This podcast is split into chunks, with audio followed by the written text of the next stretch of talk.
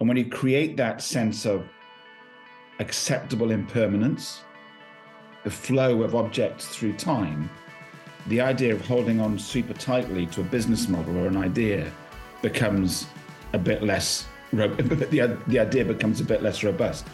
The, the kind of indigenous wisdom of the forest is also really important that we can learn from the way the forest grows. Um, so that total rewiring ensures that we approach every single challenge, but also every single aspiration, dream for the future in a way that recognizes that the only way forward uh, for our collective futures is one where we are replenishing and, and regenerating all of our systems. Hello and welcome to the Coconut Thinking Podcast. I'm your host, Benjamin Freud, and we're in collaboration with Intrepid Ed News. We have a special episode for you today. We have three guests, and it will be more like a panel discussion than it will be a question answer format.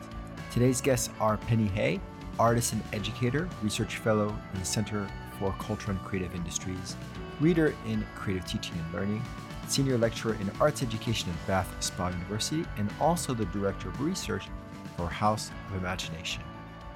We have Andy Middleton, who for 30 years has been the managing director and chief exploration officer at TYF Group, which is an organization that creates experiences that help people connect deeply to nature and purpose to trigger transformative shifts in life and at work. He's also a partner at Now Partners, and he is a man with many, many different versatilities and hats. And last but not least, we have Joanna Choukeir, who is the Director of Design and Innovation at the RSA. She's a life centric designer with several hats practitioner, entrepreneur, thought leader, and educator. I'm really excited about this uh, format, about this conversation, about where the ideas flow uh, here and how they bounce off one another. How we've created, hopefully, an open space and a safe space to tackle questions of imagination and the crisis. We are looking at the many different crises as being so interrelated that they are one crisis. Check out our website, www.coconut-thinking.design. Again, that's www.coconut-thinking.design. And in the meantime, I will leave space for this very special episode. Well, I am so incredibly thankful and grateful to have three wonderful guests on the show. We have Penny Hay, Andy Middleton, and Joe Choukeir. And we're going to hear talk about, have a conversation rather than the more uh, typical coconut thinking podcast, which is question and answer.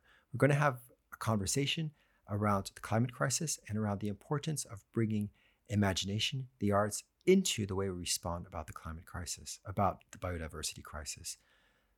However, before we do so, maybe we'll give a little bit of time for our guests to introduce themselves. So I will go with who is on the top left of my screen uh, which is about as random as it goes, but I like it. And Penny, uh, just give us a little bit of an intro of, of who you are and what story do you want to tell? Hi, everyone. Yes. Hello, I'm Penny Hay. I'm a reader in creative teaching and learning and research fellow at Spa University and director of research for a charity that used to be called Five by Five and now we're called House of Imagination in memory of the wonderful Sir Ken Robinson. So, the story I want to tell is the story of collective imagination in the forest of imagination. Uh, so, more on that later. Andy? Yeah, hello. Great to be here. My name is Andy Middleton. I'm the Chief Exploration Officer of an organization called the TYF Group in St. David's on the west coast of Wales. And we're experiential learning designers, connectors, and advisory people. And the story I want to tell is of untapped possibility. I have this real sense that there is so much latent desire and energy to make change. And what gives me greatest hope is the fact we haven't even started to connect the right people yet. And Joe, who are you and what story do you want to tell? Hi, Ben. Uh, I'm Joanna Choukeir, and I'm uh, the Director of Design and Innovation at the RSA. We're a unique global network of change makers enabling people, places, and the planet to flourish. Um, and um, my role is about um, bringing uh, different sort of innovation, creativity, design approaches to radically transform our systems to be more uh, regenerative. So I do that through our impact programs at the RSA, as well as through the work of our global fellowship. And the story I want to tell today is um, the Design for Life story, which is uh, the RSA's mission uh, that I've been working on for about a year. And it's a mission to unlock everyone's potential to transition towards a world that's more resilient, rebalanced, and regenerative. So, the words that are coming up here are collective imaginations, untapped possibilities, designing for life, bringing in regeneration. Let's let's start by signposting this a little bit. Uh, I I have a big question that that I'm going to ask in a minute, but I'd, I'd just like to talk a little bit about what the RSA's view, what your views of regeneration are. I know on the RSA website there's a little bit saying that it's I don't want to say a new phase, new development because that sounds really linear, but perhaps a new uh, way of thinking, a new lens. What are the differences between regeneration and sustainability, Joe? So, um, so our Design for Life story and mission um, starts from an acknowledgement that the world that we currently live in is fragile, it's unbalanced, and it's degenerative. Um, and that is um, largely due to the fact that for at least half a century, we've been treating our economic, social, and environmental crises and challenges as if they were separate, um, and that we have been working to address some of these uh, crises entirely separately. So you can see that in the structure of our institutions, for example. You could see that in different social change programs across different think tanks, where you often have sort of a set program looking at you know, environmentalism separately to maybe early years and the, and the health and well-being of early years to education, etc. Um, and we we believe that we need a radical shift to recognize that actually our economic systems are only viable within the construct of a healthy society. And a healthy society is only plausible within the construct of a healthier environment.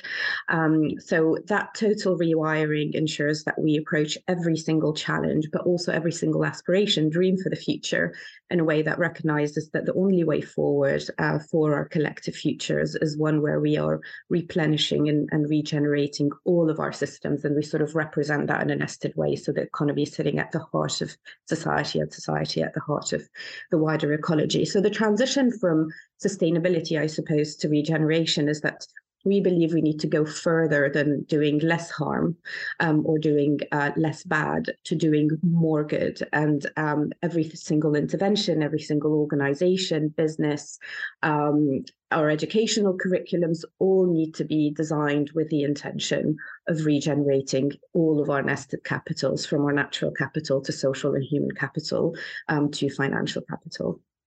The big question around which we're gathered is what would it take for us to respond to the planetary crisis with our collective imagination or imaginations? And as you mentioned, we tend to see these crises as separate, but maybe the word crisis should have a capital C. Maybe it should just sit there. Maybe we should sit there with the weight of the word crisis. I'll, I'll leave it open to, uh, to perhaps um, to, to, more of a dialogue and an exchange. I'll, I'll, I'll ask Andy to, to start us off, how, how would you think about this, this integration of the crises into a crisis, that we can no longer pluralize crises and it is one crisis? How, how does that sit with you? I think you're absolutely right. We need to think differently about these crises. So I sat for six years on the board of an organization called Natural Resources Wales, which is our country's regulator, conservation organization, and forestry organization. And it was it was really unsettling to realize that full compliance with every single piece of environmental legislation by every business in the country just guarantees the slow decline and death of nature. Because there's no connection between environmental regulation and business success or the, the long-term success of business and communities. And I think the, the tough thing is that we've got to get our heads around is how to think differently around certainty and governance because it's only possible for in our current schemes of governance to measure things if you silo them down to small chunks. And of course it's in, in it's in the siloing stuff down into small chunks so that they're measurable that you lose the value and the sight of that kind of systemic change. So for me we have a we have a really big challenge to work out how do we get to value and measure progress in uncertainty in a way that assures us that that the proper leadership and you know deployment of funds and resources is happening, but in a way that's radically different to what we're doing now. And that's as true in health as it is environment, as it is in nature. And it's it, it's the opposite of the way that we've been taught. And I think you know Penny knows all too well about the perils of teaching people in these narrow silos. Yes, I think that's my cue, isn't it? Yes. So we've had some very deep and concerning conversations recently, but also over the last few years, about how we need to respond to an education system that isn't fit for our children young people. It needs to be more regenerative. It needs to prioritize imagination, nature, and well-being, particularly for future generations. The statistics of mental health in um, particularly young people um, are shocking.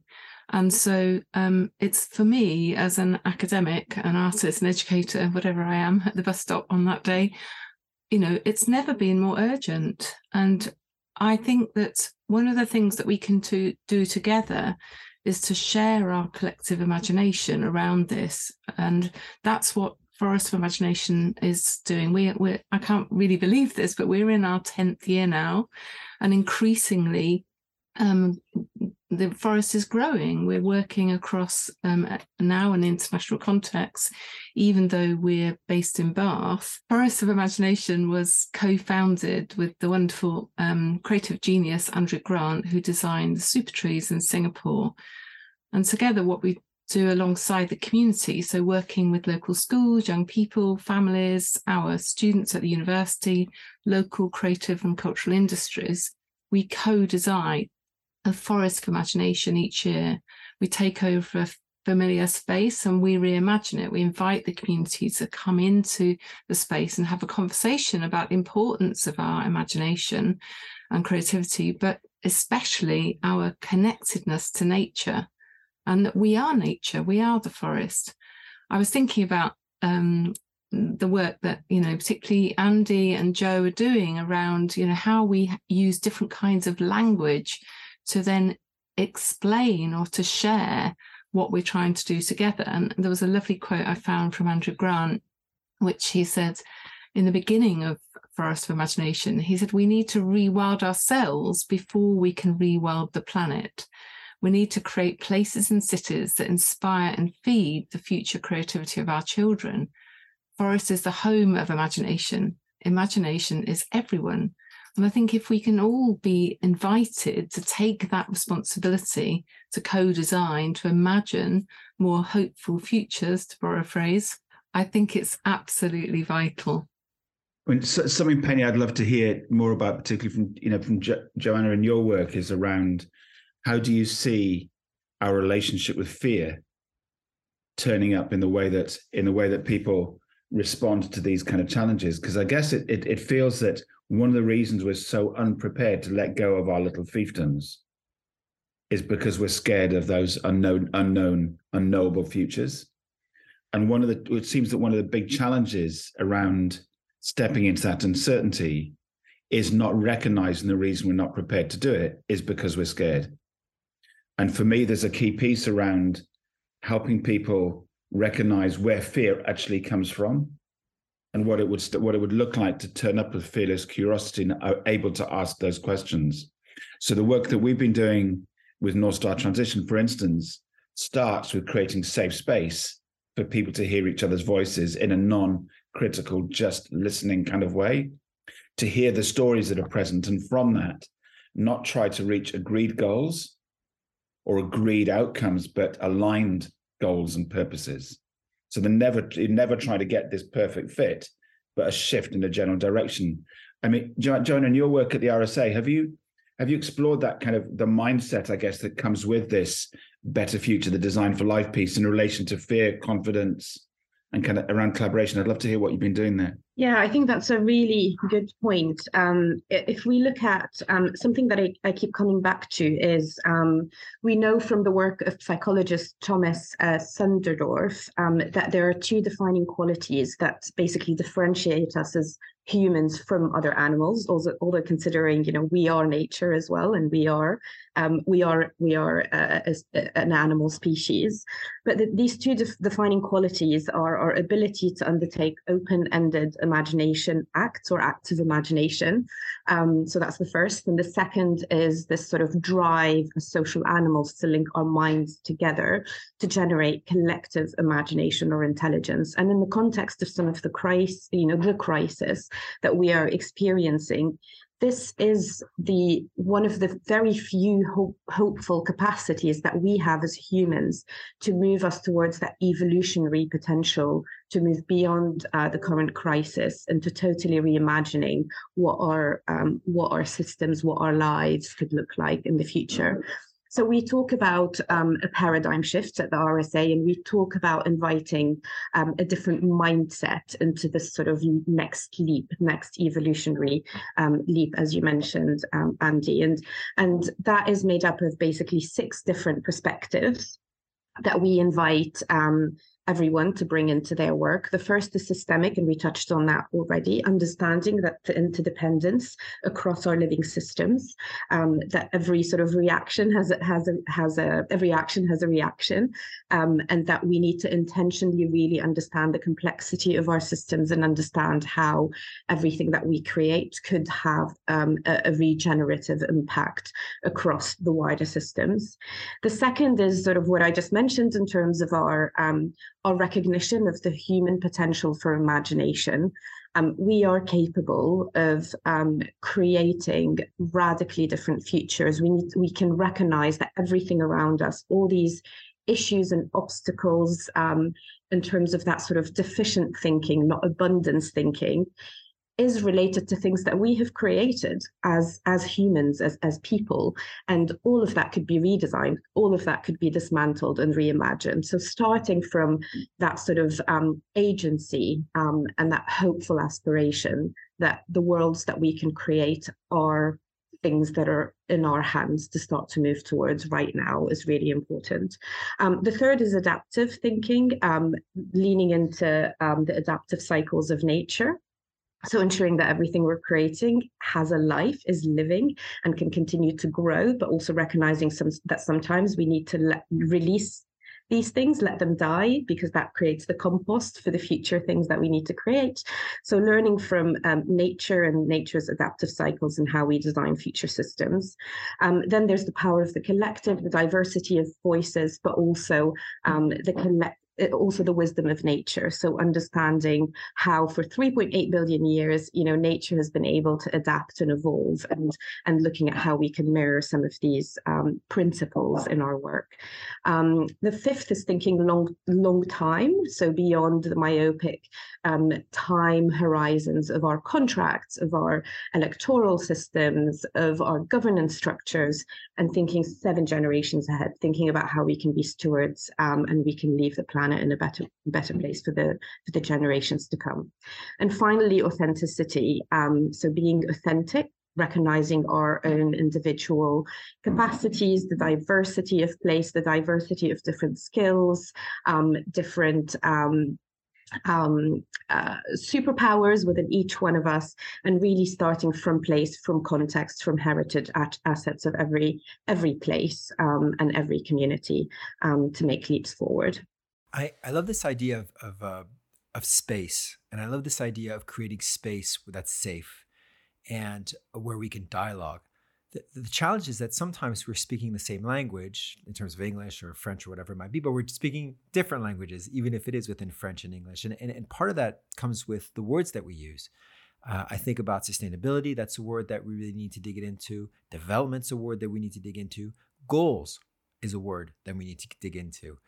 I think of the Sustainable Development Goals, which, if you really unpack them, for instance, three of them are not anthropocentric. And that yet, if you look at, for instance, life on Earth, you look at that, nature is still used as a resource. The words use, value are, are, are, are there for us to take. How do we work with the tension of meeting people where they are and not jolt them too much, otherwise, you lose them, with at the same time getting to the fundamental issue that some of the things that we're talking about here are, are vitally important. We can't get sidetracked by what is better but not best. So one of one of the things that um, I've been doing, and I think this is picking up on Jana's point about listening listening to nature.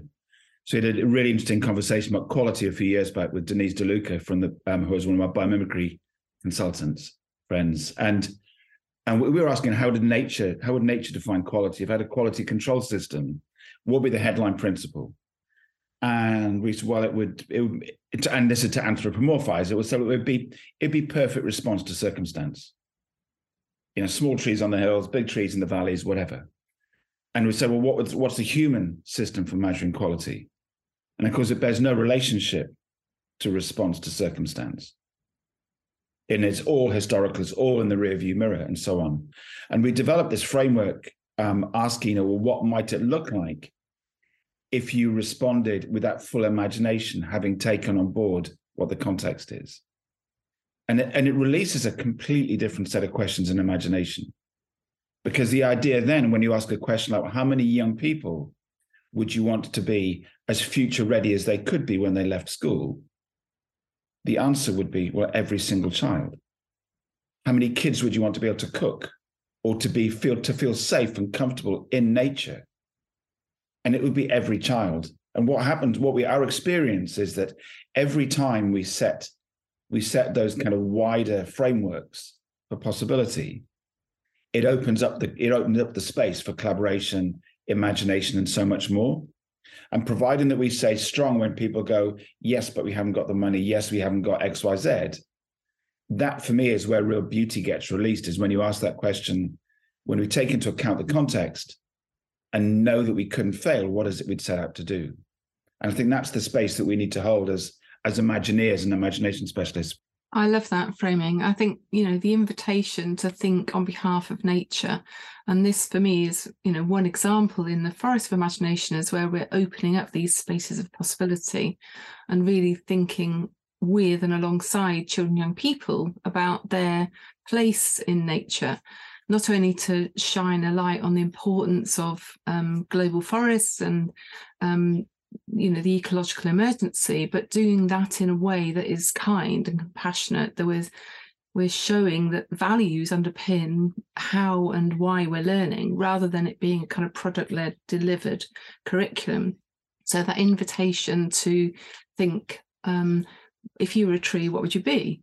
If you were um, if you could plant a tree uh, to save the world and that tree was you what would you do these kind of really beautiful, playful learning invitations that then, as Joe said, you know, prioritize agency, but also relationships and relationships with each other and nature. And I suppose that's what I'm thinking about in reimagining a different kind of education system that puts values at the heart, but also these habits of mind that um, I mean, this is why it's so brilliant to work alongside artists because they they manifest that possibility of you know valuing uncertainty imagining together thinking about really big questions through the arts but also creativity isn't just in the arts it's in everything. It's a way of being in the world. So if we can invite children to have those conversations alongside us um, i think that's as i said you know never been more important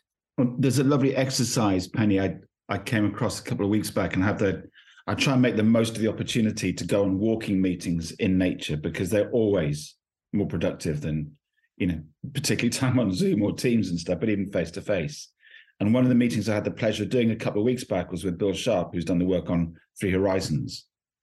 And Bill had this beautiful framing around an exercise around sitting in a landscape where you can see the presence of both nature and the kind of adapted, in a human shaped world and gently allow yourself to drift in and out of time to look at the tree and wonder, well, how long's the tree been there? And was there a tree there before that? And where did the soil come from that made the tree? And what was the weather that created the mineral loss and so on? So you allow yourself to to think that through to say, well, what's how long is the tree going to be there? And how long is the structure that the the ruined down the ruined cottage near where we were standing? Who was living there? What will happen when it's gone and so on?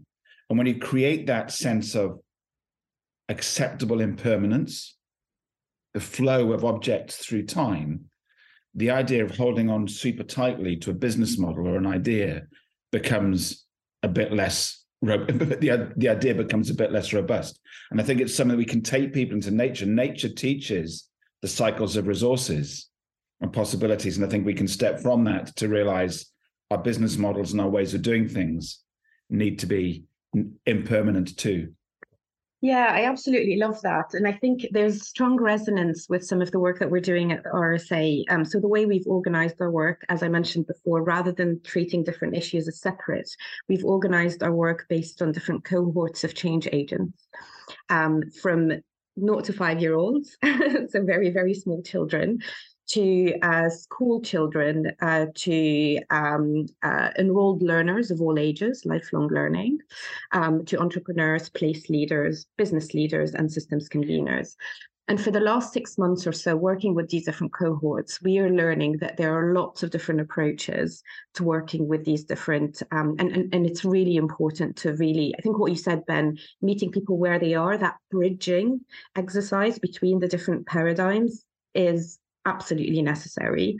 Um, as Penny would know, and from lots of conversations we've had in the past, this is the easiest work to do with small children because that is you know that is how they're born they're born curious and imaginative and creative and connected to nature and i'm remembering the other day i picked up my um, six year old from school and he was telling me about how our job on this earth is to take care of all the things that are living on this earth. I was like, oh, that's interesting that you say that. Did you learn that at school? And he was like, no, I just know it. I was born knowing it and it, it was it's just sort of incredible to recognize that all, we are born to be stewards of um, and connected to the wider ecosystems and a lot of that is unlearned or has been unlearned through through our various systems so I think I find that the, the most difficult work of all is actually working with those who are upholding our current systems. So systems leaders, systems conveners.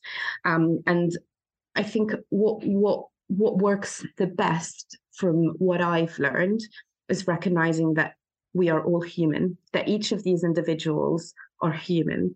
And um, it's about investing in them, loving them um, as humans, and looking at how I can, through my work and us through our work as the RSA, um, influence them to start to think and feel differently and also recognizing that some are thinkers and some are feelers in how they negotiate this work. So for the thinkers, you probably need a bit of the evidence. You need to demonstrate that business is only viable for the long term is if you actually invest in your workforce, if you invest in the wider communities that your business serves. Business is only viable if it's replenishing your, you know, supply chains, natural supply chains. And then for the feelers, recognizing that, you know, this sort of paradigm shift requires a change in who you are as an individual. Um, and then that would change your actions and your behaviors and how you're influencing, you know, the communities you're leading, the businesses you're leading, um, the wider um, policies that you're you're shaping. I mean, I'd, I'd love to hear from both Penny and and you, Joanna, about what what your thoughts are on the extent to which it's useful to get employees up to kind of functional level of literacy around climate and nature and resources. And it seems at the moment that there's an awful lot of people still out there who've never heard of the idea of a circular economy or don't know how serious ocean acidification is and so on. And I'd just love to hear your thoughts about you know what's happening in, in, in your university around that? You know are we are we really developing that capability? I guess it's almost like the art equivalent of mark making you know getting to know the basic tools from which you can create better futures.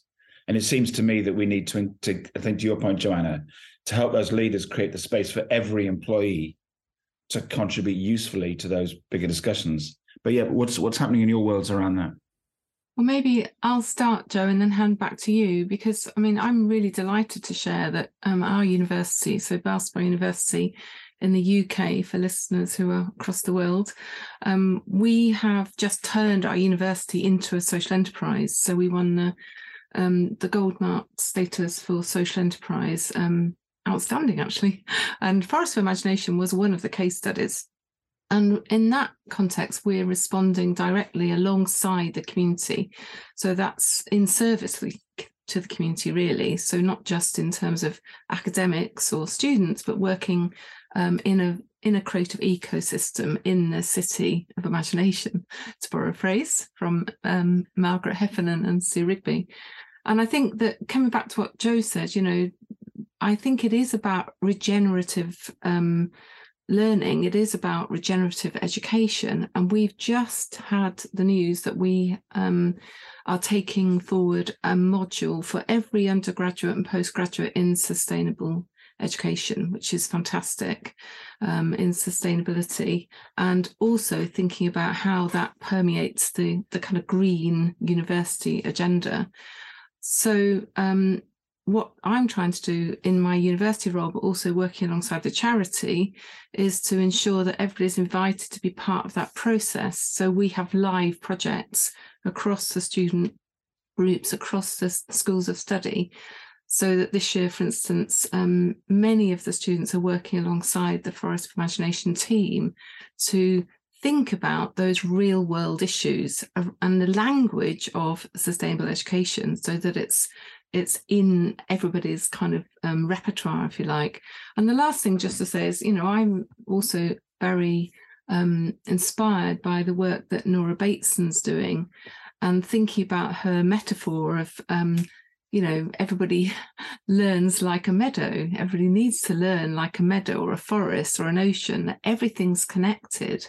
And in that place i mean you alluded to it earlier joe but i think the the kind of indigenous wisdom of the forest is also really important that we can learn from the way the forest grows. Um, we have a wonderful student in Ecuador at the moment who's thinking about learning from the indigenous wisdom of the forest in Ecuador to think about what the forest is teaching us, working alongside Eduardo Kohn, who wrote How um, Forests Think. So I think there are some bigger kind of messages, Andy, around the language of learning, the language of sustainable education, the language of regenerative um, education, and you know, particular interests of mine. But Joe, you're, you're mm. going. Thank you, Penny. I mean, I'll maybe bridge that into uh, you know workforce employees and looking at capability uh, the capabilities of the future workforce. Um, Andy mentioned briefly. Um, so we launched about four months ago um, a regenerative businesses inquiry. Regenerative Business Capabilities Inquiry, um, where we brought together about 50 businesses, um, business leaders um, across the board. So some were chief execs, some were like HR directors, others were sustainability um, directors or innovation chief innovation officers, chief design officers. So really um, across um, a, a, across sort of business cut of different leaders across businesses to look at um, where they saw um, their workforce capability gaps were um, and to understand their appetite for a shift to being a more purposeful and regenerative business. Um, we did that alongside a review of existing capabilities uh, frameworks across sectors, so governmental, um, think tank, um, as well as um, ones that were developed by sort of, sort of private sector organizations, um, learning providers. and we are just about to uh, publish a green paper summarizing some of these findings. And the key thing that we have um, surfaced is that um, predominantly a lot of businesses are sitting in what we would describe the individualistic horizon. So this is the horizon where um, workforce capabilities are about productivity, efficiency, um, good collaboration skills so that people can bring diverse areas of expertise um, to do a particular task well. Um, and they're sort of um, capabilities that we've inherited from the industrial and post-industrial revolution, really. The next leap is human centricity, which we've seen growing um, in the last um, about 10 years, you know, customer centricity, putting people first. Um, and that's sort of really become much more central to a lot of businesses what's really missing is that third leap, and there's only a small um, group of businesses who are operating in that space, and that's life centricity. So from individualistic to human centric to life centric. And that is where um, you know businesses are really questioning how they sit and how they operate within the wider world and their role in service of the wider world. Um, and um, to bring that to life, talking about language and bridging, we found that often when we're using sort of what we would describe as third horizon language in our conversations with with these businesses. They just don't understand what these words mean and they would quickly disengage.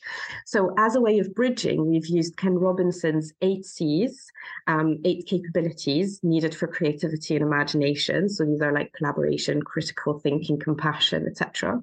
We've used these eight C's and we've demonstrated how they show up differently across each of these paradigms. How does creativity show up in an individualistic horizon? How does it show up in a human centric how does it show up in a, in a life centric? And that has been um, hugely revealing for some of the businesses we've been working with.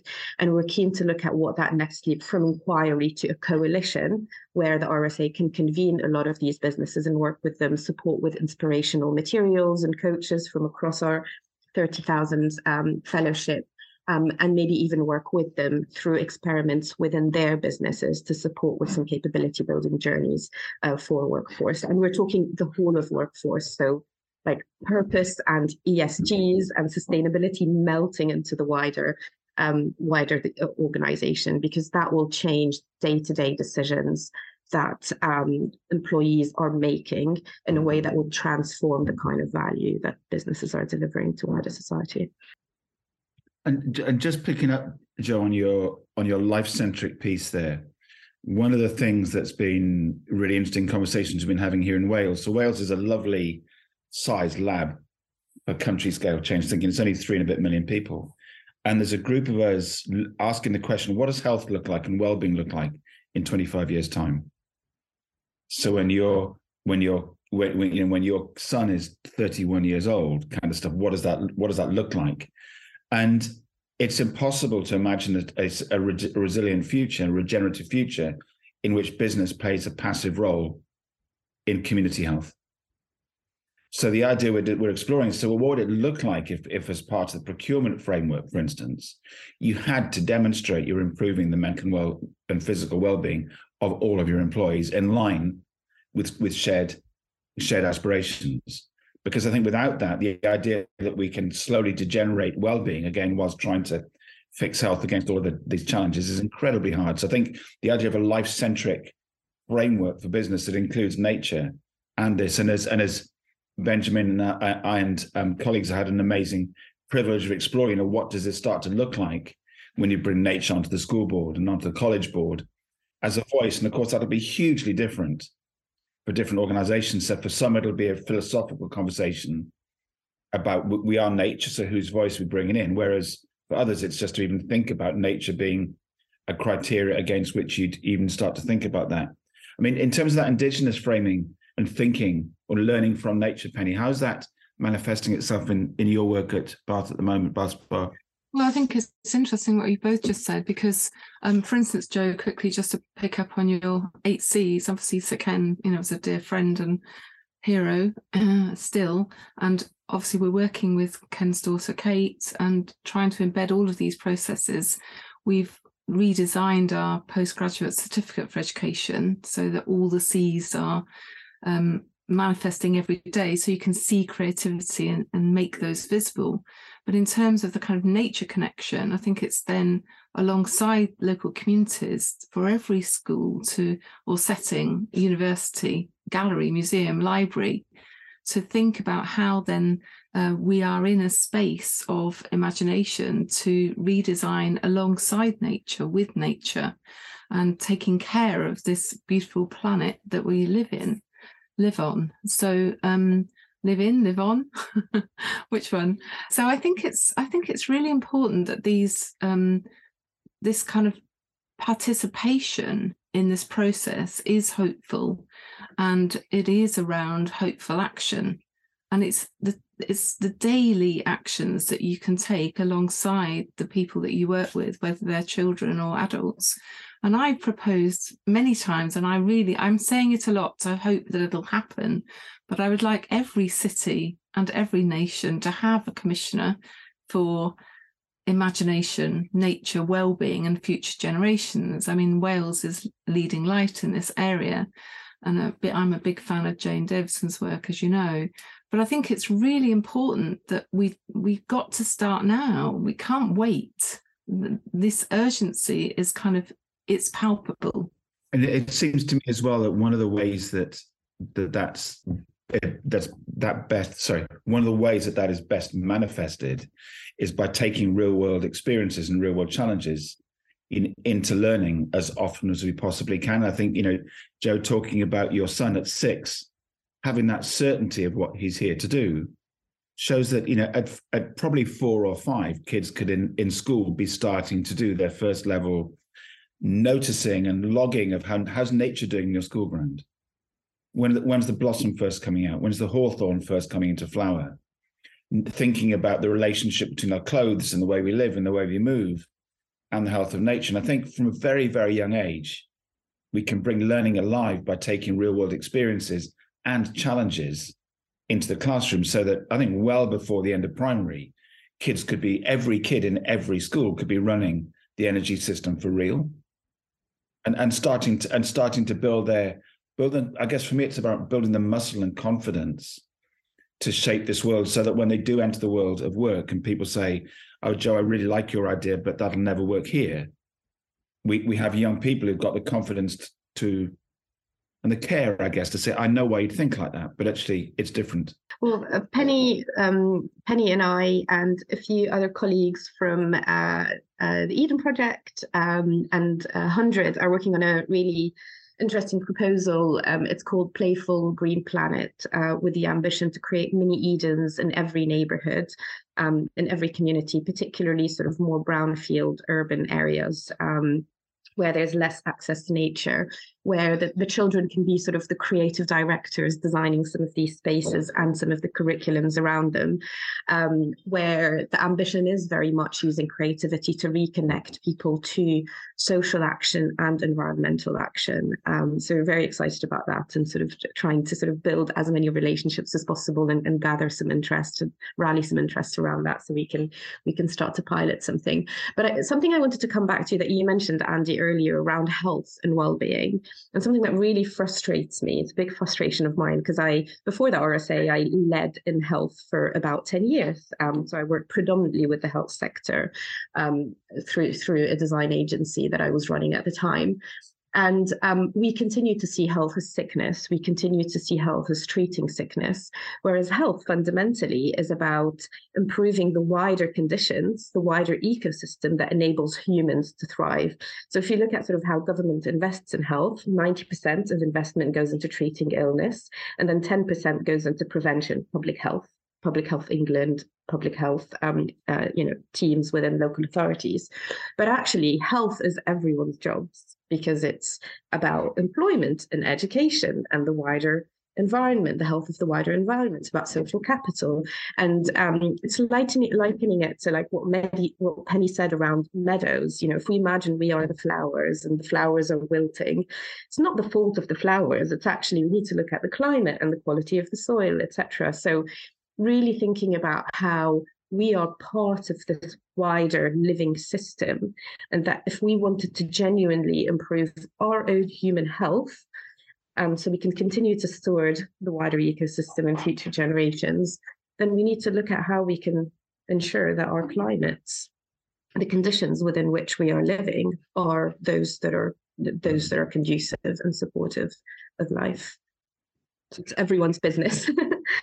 I, I, think that the idea that it's every, I mean, and when we say everyone, I mean literally everyone doing that, and and Bill, Bill Sharpe's definition of a regenerative economy is one that's eliminated all negative externalities. And you know, mo- most people uh, that, that I've talked to in business haven't yet come across the idea of an externality, which is this uncosted, uncosted price of the good that's not on the tin when you buy it. And you know, they can be positive or negative, we used to run a hotel. 10 people got married as a consequence of meeting in a bar. We didn't, our beer wasn't more expensive because of that. But of course, on the downside, a huge proportion of the costs picked up by nature and future generations are what we'd call those negative externalities.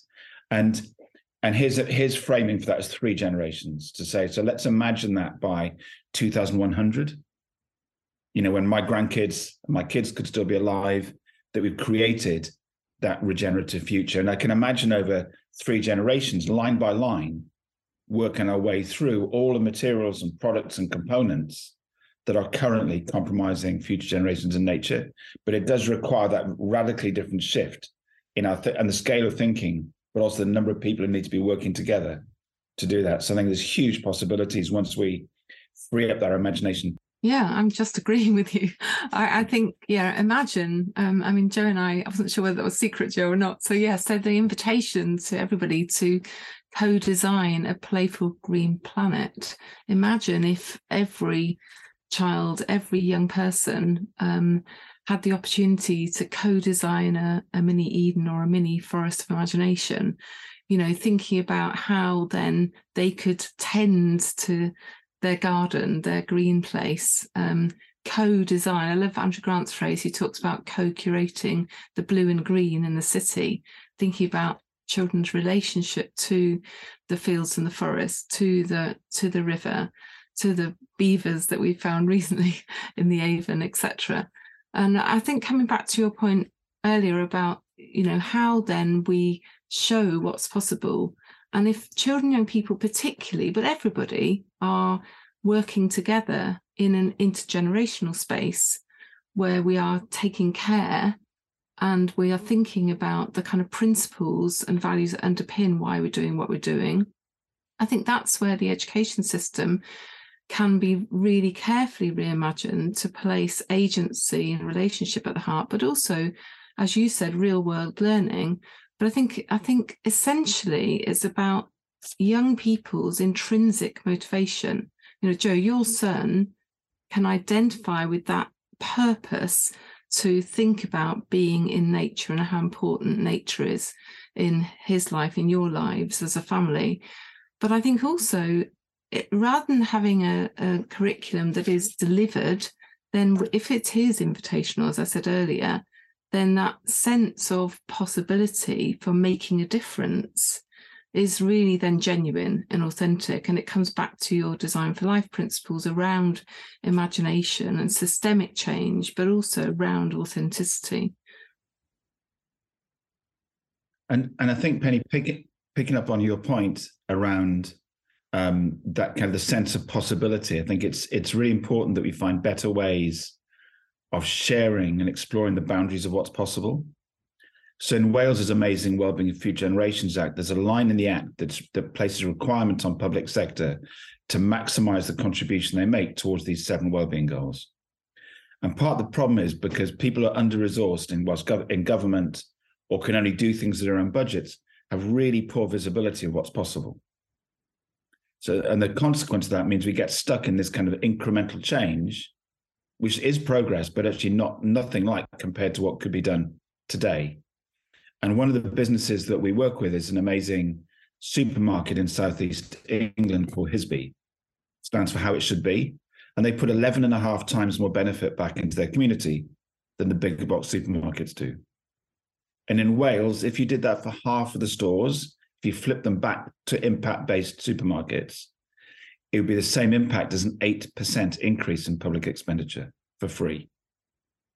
And I think so when we're when we're as part of our learning and resourcing of young people, we need to find we need to find a better way of spreading knowledge about what's already working so that we we don't focus all of our effort on reinventing something that already exists, but working out how to adapt it and make it work for our communities. Mm, something, yeah, I think that's something that um, this reminds me of Andy is you know something I'm I, I keep talking about is this sort of intergenerational um, disinvestment in creativity and imagination. We have the innate capacity to do it, but we haven't been practicing that muscle for so long. Um, and I find what is really helpful in some of these collaborative settings is just to sort of throw some creativity, imagination, lateral thinking exercises at people that can help them reinforce some of the connections in their in their brains that they haven't been using for a very long time um, you know and you know we can talk about why that is through our you know formal educational systems and what kind of skills and capabilities are valued more than others, um, how we've been nudging and encouraging um, learners to move in particular into particular domains over than others.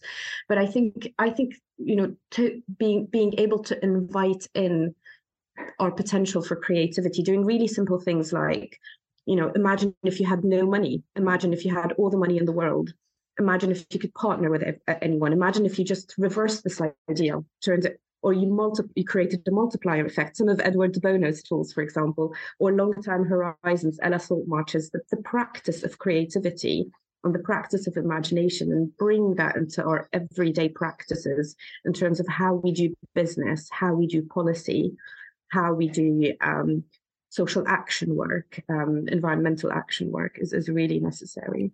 Totally. There's a brilliant quote from Sir Ken. I'm going to, because I found it um, in so Kate wrote, finished after Ken's death, Kate finished his book, Imagine If, and it's exactly that. It's optimizing the conditions for creativity using a kind of an organic farming metaphor. So, so you're caring for the land rather than um, a kind of more of an industrial um, production line. Um, and Ken says this Imagine if the lesson we most need to learn is that there is more to life on earth than human beings and more to being human than self interest. Our futures all depend on learning this lesson by heart. And I think that's really beautiful, uh, that kind of metaphor of the children looking after the garden. I think for me, Penny, as well, there's something around, you know, the magic that young children have about that connection to nature. So we we are born as part of nature. We are born into it and, and connected to it. And and I think our job as educators is to make sure that we we help kids keep it rather than have to rebuild it when they become teenagers. So somehow create that bridge from the magic that happens when kids are six, eight, ten years old, and bridge it through to those the next stages when they're starting to think about work and make sure that somehow we create the experiences that allow nature to still be present as kids are discovering you know relationships and as their bodies are changing and as their worlds are changing. How do we keep nature still part of that rather than dipping away as they as they go through those phases? So somehow in working out how we bridge this collectively i think is going to be really important and i think that might be the topic of our next conversation uh, i'm very conscious about the time so i'd like to, to thank all three of you for this wonderful conversation these ideas i think it also opens up those spaces for imagination but it leaves us knowing that we have to do more, or perhaps not do more, but certainly create spaces for more, uh, as mentioned, that those spaces of imagination, but also of response. Uh, thank you, everyone. I really appreciate your time. That was not, that was lovely, really nice. Thank you, Benjamin. Let's let's let our imagination free in the wilderness. Sure. Thanks, everyone. yeah. This has been the Coconut Thinking Podcast. Thank you for listening, I hope you've enjoyed this very special episode. Up next, next week, we have Joe Brewer. But in the meantime, check us out on www.coconut-thinking.design. Again, it's Benjamin Freud, and this is the Coconut Thinking Podcast. Subscribe, leave us five stars, and check out our website, www.coconut-thinking.design.